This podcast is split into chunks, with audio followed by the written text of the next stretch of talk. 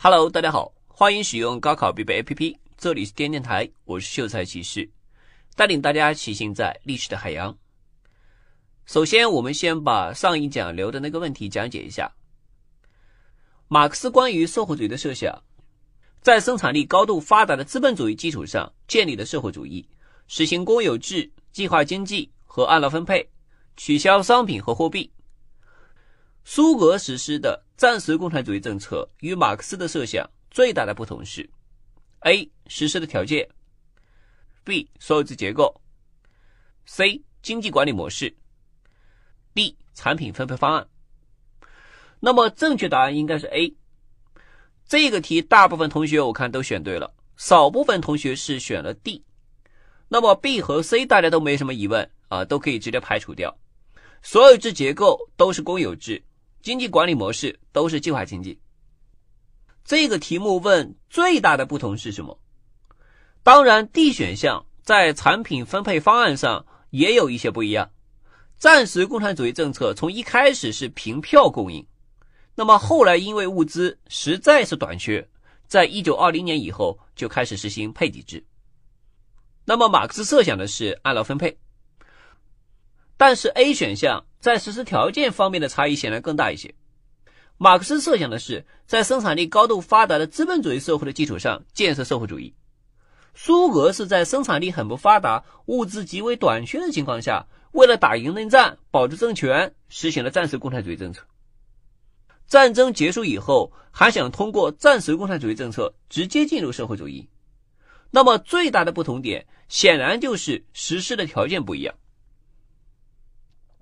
在生产力发达、物资充足的时候进入社会主义，那就能实现共同富裕；那么在生产力很落后的时候强行进入社会主义，就只能是共同贫穷。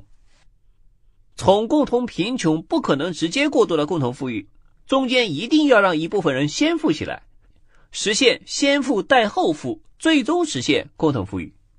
所以这个题应该是选 A。好，今天我们来讲两次大战之间维持国际和平的故事。第五讲维持和平的努力。巴黎和会是一个很不成功的和平会议。一战结束以后，仅仅过了二十年，二战就爆发了。但这绝不是说英法主导的巴黎和会就是不想要和平，就想着在不久以后打仗。英美法都想着极力维护和平。第一次世界大战给欧洲造成了巨大的破坏，欧洲人对战争感到非常恐惧。二战以前，英法之所以对纳粹德国实行绥靖主义啊，就是因为他们害怕打仗，能不打仗就不打仗。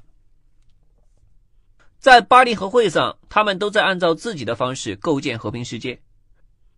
美国是想推行十四点原则，建立国际联盟，那么英国是仍然实行军事战略。不让任何一家独大。法国认为德国是战争之源，那就极力主张削弱德国。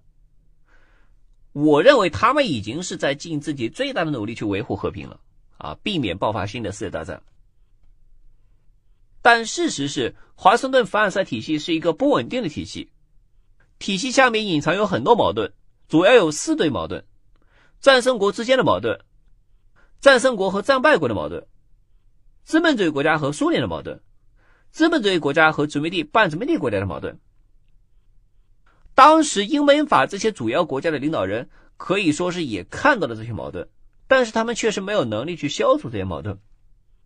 维持和平的努力就是他们在努力的调解这些矛盾。第一个努力就是建立国联。国联是美国倡议，是由英法主导的。反映的主要还是英法的意志。国联的基本宗旨就是维护和平，实行集体安全，对协调凡尔赛、华盛顿体系下的矛盾是有很大作用的。一九二四年，国联成员国签了一个日内瓦议定书，啊，表示以后有争端就要和平解决。后来，战败国和受制国家都加入了国联，德国是一九二六年加入了国联，苏联是一九三四年加入国联。这对缓和战胜国和战败国的矛盾，以及资本主义国家和社会主义国家的矛盾是有很大作用的。大家有什么问题，在国联及时沟通，很多冲突就可以避免嘛。但国联有一个很重要的原则，就是全体一致的原则。国联要开会通过什么决议，必须国联的全体成员国都同意，决议才有效。那只要有一个国家不同意，这个决议就无效。这就让国联的作用大打折扣了。如果国联当中有个会员国去侵略其他国家，国联通过决议去谴责他，那他不同意这个决议，那么这个决议就通不过。日本入侵中国，意大利入侵埃塞俄比亚，都是这种情况。当然，这只是国联一个机制性的问题，更关键的原因还是我们刚才所说的，英法他不想担负起更多的责任，英法害怕打仗，害怕和其他国家起冲突。第二个努力是尝试和苏联缓和关系。十月革命以后，西方资本主义国家是想扼杀掉布尔什维克政权的。但是当时一战还没有结束，协约国抽不出太多兵力去进攻布尔什维克，主要是扶持俄国国内的白卫军。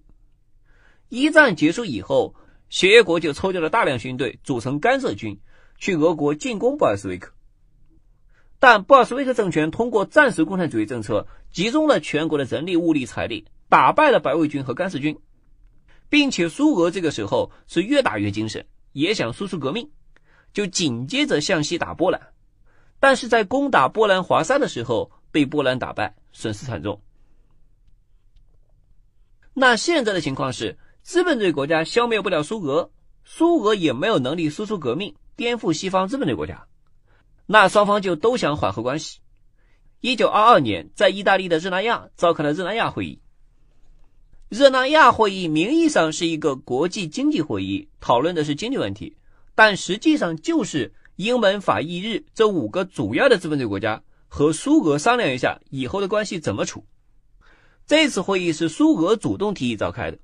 苏俄当时比较孤立啊，一战、嫩战以及战时共产主义政策都对国内经济造成了严重破坏。苏俄就很想有一个稳定的外部环境，集中精力搞建设。苏俄也迫切希望能够得到西方国家的援助。啊，借助西方国家的资金和技术搞经济建设，所以苏俄就对西方国家说呀：“啊，反正你们也消灭不了我啊，我国土面积是世界上最大了，你们也不能忽视我，那我们就和平共处呗。在政治上，你看不惯我的制度，我也看不惯你的制度，但我们可以在经济上合作呀。我有资源和项目，你没有资金和技术，咱们是各取所需啊。”西方国家对苏俄是非常敌视的，苏俄搞的无产阶级革命和无产阶级专政，让西方资本主义国家非常恐慌。苏俄表面上对外输出革命是失败了，但苏俄在暗地里一直是通过共产国际支持其他国家的共产党，想方设法夺取政权。中国共产党的建立和发展也得到了共产国际的帮助。那西方国家武力消灭苏俄没有成功，现在就想采取外交和经济手段来制服苏俄。西方国家就说呀，经济合作可以啊，但是有几个前提条件：第一，你先把沙皇政府欠我们的钱还了；第二，你们搞革命没收了很多外国人的财产，这些财产现在都得还回来；第三，要取消对外贸易垄断；第四。要允许外国人在苏俄享受治外法权。第五，我们贷款给你们之后，要派人去监督你们怎么用这些钱，否则的话，那谁知道你们是用这些钱去发展经济了，还是去发展军事了，还是去资助其他国家的共产党搞破坏去了？当然，此外，你们可以找德国要钱，你们之前也是协约国成员嘛，按理说也是属于战胜国的一员。但苏俄根本就不吃这套，说现在不是我们该还你们钱，是你们该赔我们钱。我们国家搞革命和你们有什么关系？你们派军队来干涉我国内政，给我们国家造成了很大损失。你们现在要赔我们三百九十亿的金卢布。结果双方是各执一词。英国想让步，法国不同意。法国是高利贷帝国主义，以前借给俄国很多钱。现在当然想把这些钱收回来了，所以双方最后也没有达成什么协议。但是苏俄参加热那亚会议的一个意外收获就是和德国改善了关系。一战后的凡尔赛合约对德国进行了严厉制裁，热那亚会议期间，德国代表也去了，看能不能争取一下啊，让这些协约国集团对德国的制裁减轻一点，赔款少一点。协约国是断然拒绝了德国的要求，那德国没办法，就和苏俄打个仗了。德国是资本主义国家，也不喜欢苏俄那套制度，但国家利益从来都是高于意识形态的。敌人的敌人就是朋友嘛。他们两个现在都被协约国集团排斥，就签了个拉巴诺条约，加强了合作联系。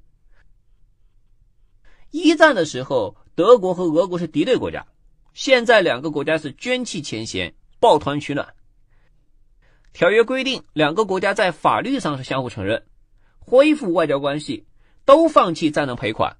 以前我们是互相伤害啊，现在你也别向我要钱，我也别向你要钱了，咱们就一笔勾销了。然后是发展两国的经贸关系。对于德国和苏俄来说，这个条约是平等互利和双赢的。德国现在虽然也没有什么钱，但德国有技术啊，苏俄有资源啊，这样一结合，对双方都有利。协约国对德国的军事发展监控的比较严，德国的很多军事项目后来就放到了苏联，和苏联一起搞。苏联地方也大嘛，当然苏联也愿意，这样也可以提高苏联的军事能力啊。所以在苏德战争的时候，很多德国将领对苏联是非常熟悉的，他们以前就经常在这里搞训练嘛。那么对于苏俄来说，和德国签约也是打破了西方国家对苏俄的孤立。第三个努力就是改善和德国的关系，这个是属于缓和战胜国和战败国的矛盾。一战的时候，法国遭受了巨大损失，所以一战结束以后，法国的不安全感是最强了。虽然凡尔赛合约对德国进行严厉制裁，法国还是不放心。一九二三年就派兵占领了德国的罗尔工业区，造成德国经济崩溃。那法国最后也没捞到什么好处。一个国家的经济实力就那么大，你占领它的工业区，影响它的生产，你更拿不到钱了，那就得变思路。一九二五年，百里安出任法国外长，他是主张通过协商来改善法德关系的。法德关系改善了，法国的安全问题也就基本解决了嘛。因为德国是法国的一个主要的邻国。一九二五年十月，包括德国在内的欧洲资本主义国家在瑞士洛加诺开会。签订了洛加诺公约，改善了战胜国和德国的关系，德国的国际地位得到提高。不久以后，德国就取得了国联行政院常任理事国的地位，这个就相当于现在联合国安理会的常任理事国了。一个战败国可以出任国联的常任理事国，证明德国的国际地位确实有了很大提高。那么以后，凡尔赛合约对德国政治和军事方面的限制也是逐步被打破。签订洛加诺公约的最大赢家就是德国。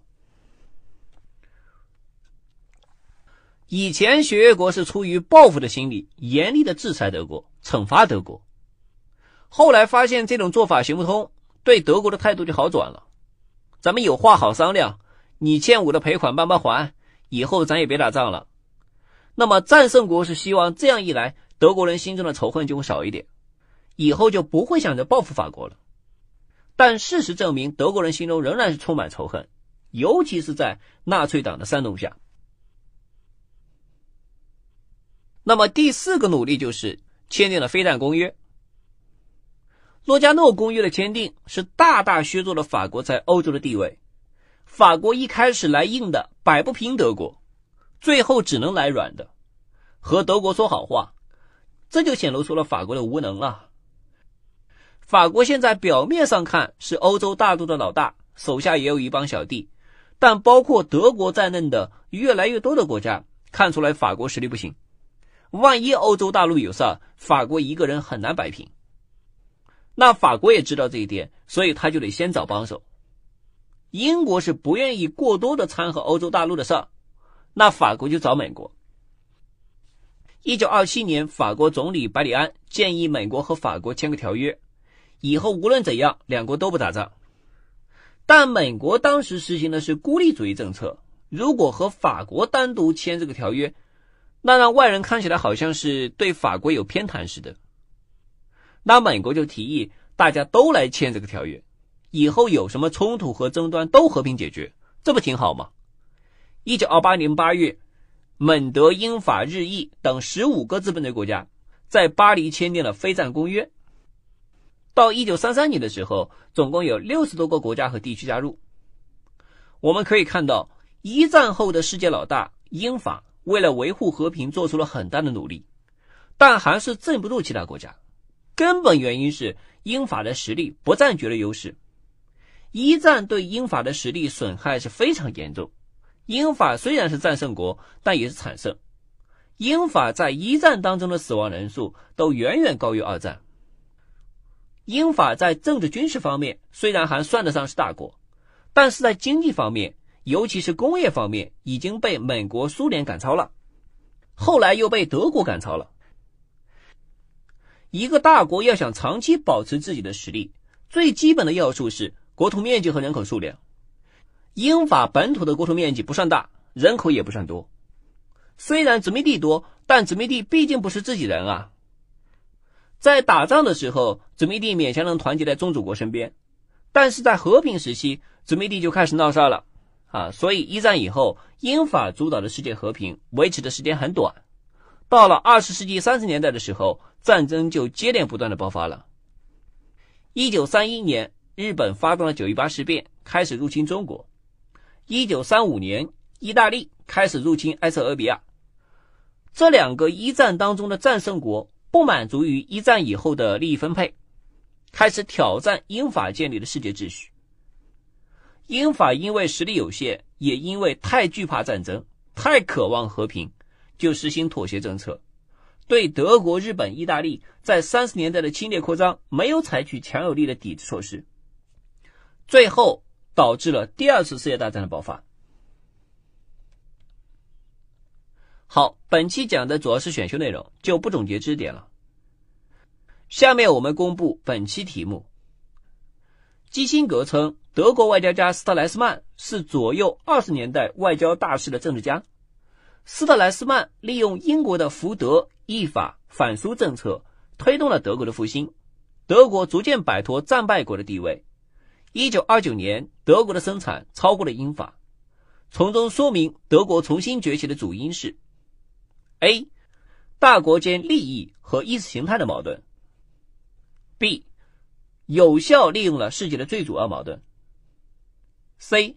斯特莱斯曼杰出的外交才干。D，清英依法反苏战略正确，欢迎大家踊跃答题，答对以后会有二十个积分的奖励。下面我们来看一些同学的问题，昵称是哈哈哈的这个同学问：法兰西和法国有什么区别？呃，我认为这个是没什么区别的，这个只不过是呃汉语的一个翻译，然后法国的话可能比法兰西更简洁一点。还有的同学问，为什么英国形成了君主立宪制，美国却形成了共和制？这两个国家的历史和国情是不一样的。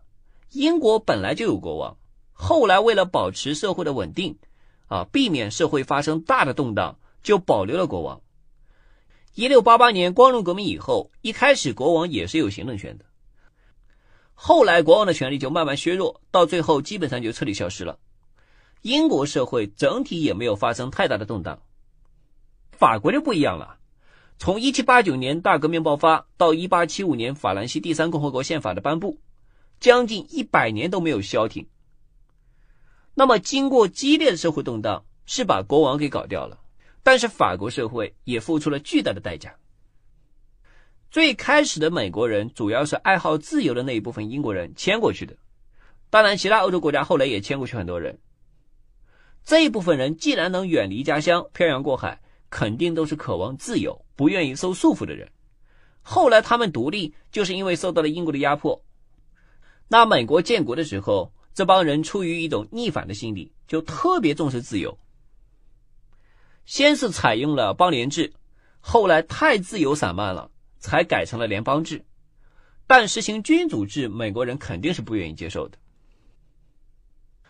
昵称是人比黄花瘦的这个同学问，啊，问我高考的时候数学考了多少分？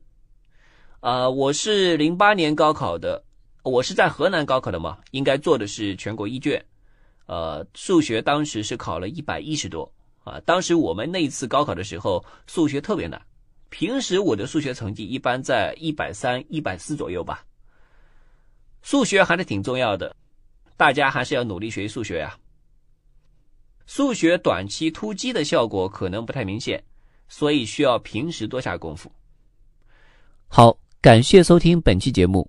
这里是高考必备，我是主播秀才骑士。如果想听更多节目，请下载高考必备 APP，我们等你哦。